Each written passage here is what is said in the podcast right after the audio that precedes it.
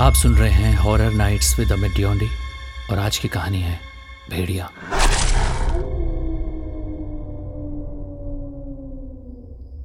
राजन आज दस साल के बाद अपने गाँव चंदौली आया था। कुछ देर तक वो चंदौली रेलवे स्टेशन पर खामोश किसी गहरी सोच में खड़ा रहा। उसकी नज़रें स्टेशन के बाहर किसी ऑटो को तलाश रही थी, मगर उसका दिमाग पुरानी यादों में खोया हुआ था। तभी अचानक उसके कानों में ऑटो ड्राइवर की आवाज़ टकराई। कहा जा रहा है भैया आपको? चंदौली गाँव। चलेंगे? अरे आइए आइए बैठिए। राजन ऑटो में बैठ गया। ऑटो वाले ने अपना ऑटो फुल रफ्तार से दौड़ा दिया। कुछ ही देर के बाद ऑटो एक घने जंगल से होकर गुजरने लगा। पहाड़ी पर बसा एक ऐसा जंगल जहाँ इस वक्त धुंध छाई हुई थी। चंदौली रेलवे स्टेशन से राजन के गाँव के बीच यही वो जंगल पड़ता था, जिसके बारे में अजीबो गरीब अफवाहें मशहूर थी।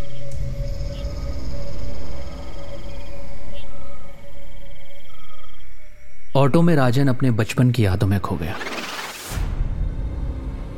राजन जब केवल तेरह बरस का था, तभी अचानक उसके पिताजी लापता हो गए थे। उस दिन राजन का जन्मदिन था, और उसके पापा उसकी जिद पर शहर गए थे, उसके लिए एक मनपसंद खिलौना खरीदने। लेकिन फिर वो कभी वापस नहीं आए। राजन को आज भी याद था जब उसकी माँ रात में डर कर चीखते हुए अचानक जाग जाती थी और राजन को सीने से लगा लेती थी। कुछ दिनों बाद अचानक उसकी माँ ने राजन को शहर एक बोर्डिंग स्कूल में पढ़ने के लिए भेज दिया। उस समय राजन बस रोता रहा, पर उसे कुछ समझ नहीं आया था कि आखिर उस वक्त हो क्या रहा था उसके साथ।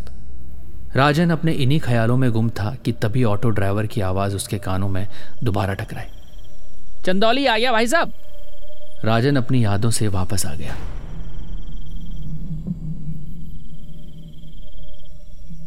राजन की पढ़ाई अब पूरी हो चुकी थी और अपनी माँ को इन्फॉर्म किए बगैर वो अचानक उनको सरप्राइज़ देने गाँव लौटा था। कुछ दूर पैदल चलने के बाद राजन अपने घर के दरवाजे पर पहुँच गया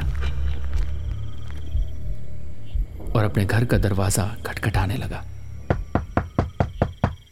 कुछ देर इंतज़ार करने के बाद एक बूढ़ी स्त्री ने दरवाज़ा खोला। इतने सालों में राजन अपनी माँ से सिर्फ़ फ़ोन पर ही बातें किया करता था।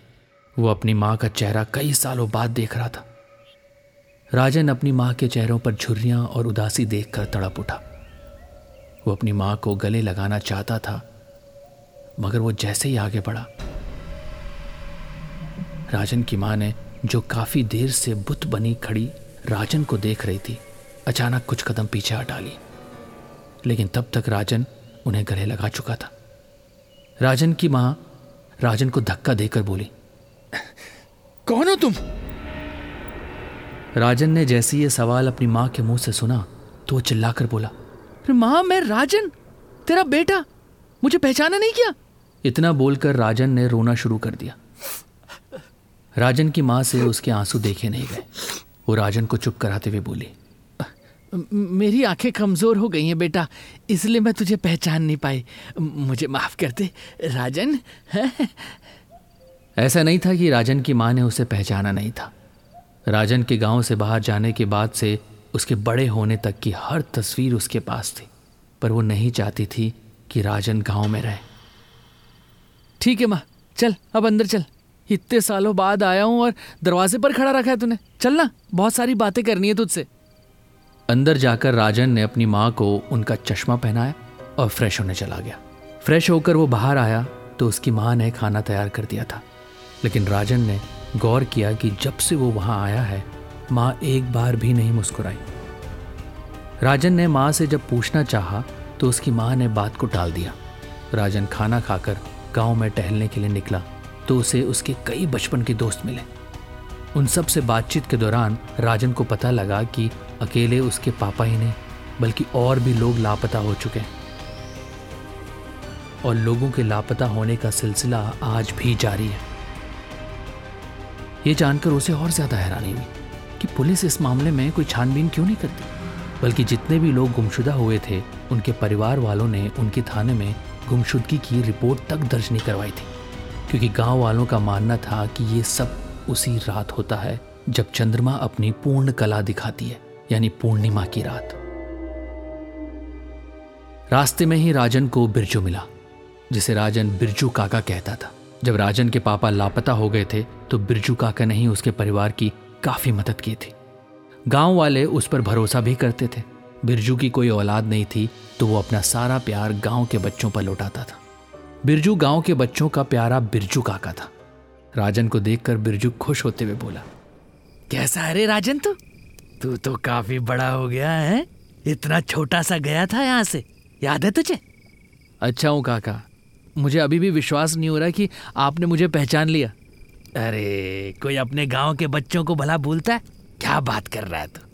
और बता, आज इतने सालों बाद हम सबकी याद कैसे आ गई तुझे?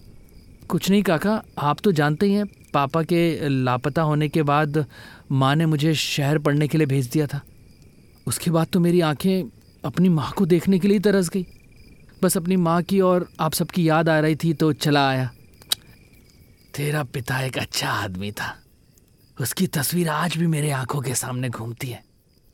इतना कहकर बिरजू वहाँ से चला गया और अपने पिता का ज़िक्र आने से राजन थोड़ा उदास हो गया और उस रात वो सो नहीं पाया।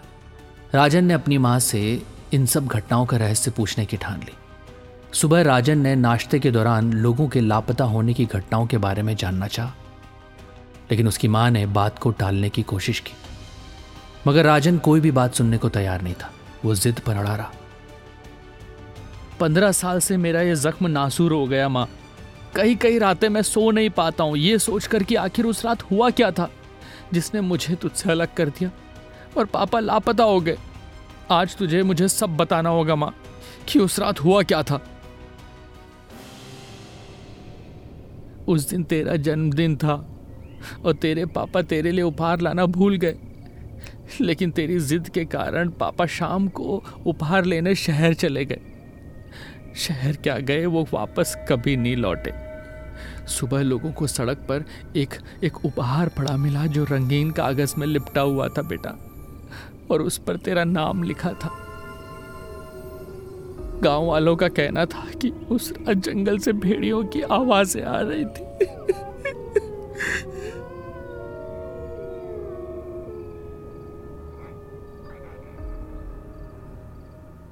इतना कहकर राजन की माँ रोने लगी। राजन अपनी माँ के आँसू पहुंचकर घर से बाहर चला गया। राजन को अपने दोस्तों से भी बात करने पर यही पता चला कि हर पूर्णिमा की रात जंगल से भेड़ियों की आवाज़ें आती हैं और लोग गायब हो जाते हैं। राजन ने लोगों के गायब होने का रहस्य पता लगाकर लोगों को भय मुक्त करने का निर्णय लिया। उसने दोस्तों को अपनी योजना बताई तो दोस्तों ने मना कर दिया। पर जब उसने अपने दोस्तों को गाँव वालों की तकलीफों के बारे में सोचने के लिए कहा तो सभी दोस्त मान गए। अगली पूर्णिमा की रात जंगल जाना तय हुआ। सारे दोस्त अपने घर वालों से छुपकर पूर्णिमा की रात जंगल की ओर चले गए। लेकिन जंगल में घुसते ही उन्हें कई हड्डियाँ और मानव कंकाल दिखाई देने लगे। उन मानव कंकाल को देखकर उन सबके शरीर में भय की सिरहन दौड़ गई। उन सब के दिल की धड़कन की रफ्तार किसी अनहोनी आशंका से कांपते हुए बढ़ गई। वो सब एक दूसरे का हाथ पकड़कर धीरे धीरे आगे बढ़ने लगे। वो सब कुछ दूरी खड़े थे कि अचानक एक तेज हवा का झोंका उन सब के शरीर से टकराया और एक अजीब सी गंध उन्हें महसूस हुई। उन सबको ऐसा लगा कि जैसे कोई जानवर बहुत तेज़ी से दौड़ता हुआ उनके करीब से निकलकर झाड़ियों में कहीं गुम हो गया। और शायद उस जानवर की रफ्तार इतनी तेज थी कि वो सब उसे नहीं देख पाए। मगर उन सबको तेज़ी से हिलती हुई झाड़ियाँ ज़रूर दिखाई दी। चांदी रात में सारे दोस्त डरे सहमे हक्का भक्का नज़रों से चारों ओर देखने लगे। उन सबको पूर्णिमा की रात में वो जंगल बेहद भयानक दिखाई देने लगा। सच तो ये था कि अब राजन के दोस्तों को इस बात का पछतावा था कि आखिर वो सब राजन की बातों में क्यों आ गए। पूरे जंगल में मौत जैसा सन्नाटा पसरा हुआ था। तभी अचानक एक घने पेड़ के पीछे से एक व्यक्ति निकलकर उन सबके सामने खड़ा हो गया। जो कोई और नहीं, बल्कि बिरजू था। बिरजू के सामने आते ही चंद्रमा अपनी पूर्ण कला दिखाने लगी और बिरजू के हाव भाव बदलने लगे। अचानक उसके लंबे दांत चाँद की चांदनी में चमकने लगे और देखते ही देखते उसके कान और हाथ के नाखून काफ़ी बड़े हो गए। उसके पूरे शरीर और चेहरे पे लंबे लंबे बाल उगाए। सब कुछ इतनी जल्दी हुआ कि राजन और उसके दोस्तों को कुछ सोचने और समझने का मौका ही नहीं मिला। अचानक बिरजू एक इंसानी भेड़िया में बदल चुका था।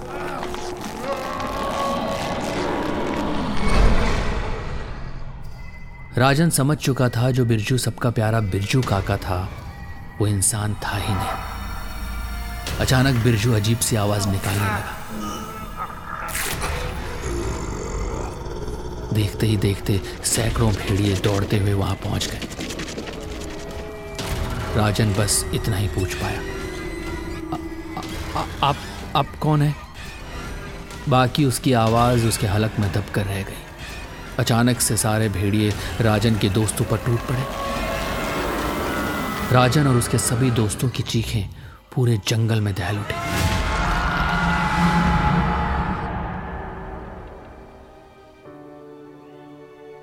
अगली सुबह गाँव वाले बहुत परेशान थे, क्योंकि गाँव के कुछ युवक लापता थे।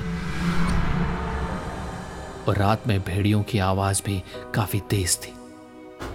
जिनके बच्चे लापता थे, वो रो रहे थे और उनको सांत्वना दे रहा था बिरजू। राजन की माँ का भी रो रो कर बुरा हाल था। वो खुद को कोस रही थी कि उसने राजन को क्यों गाँव में रहने दिया। सबकी नज़रों से छुपकर बिरजू शायद अगली पूर्णिमा की रात के लिए शिकार का चयन कर रहा था।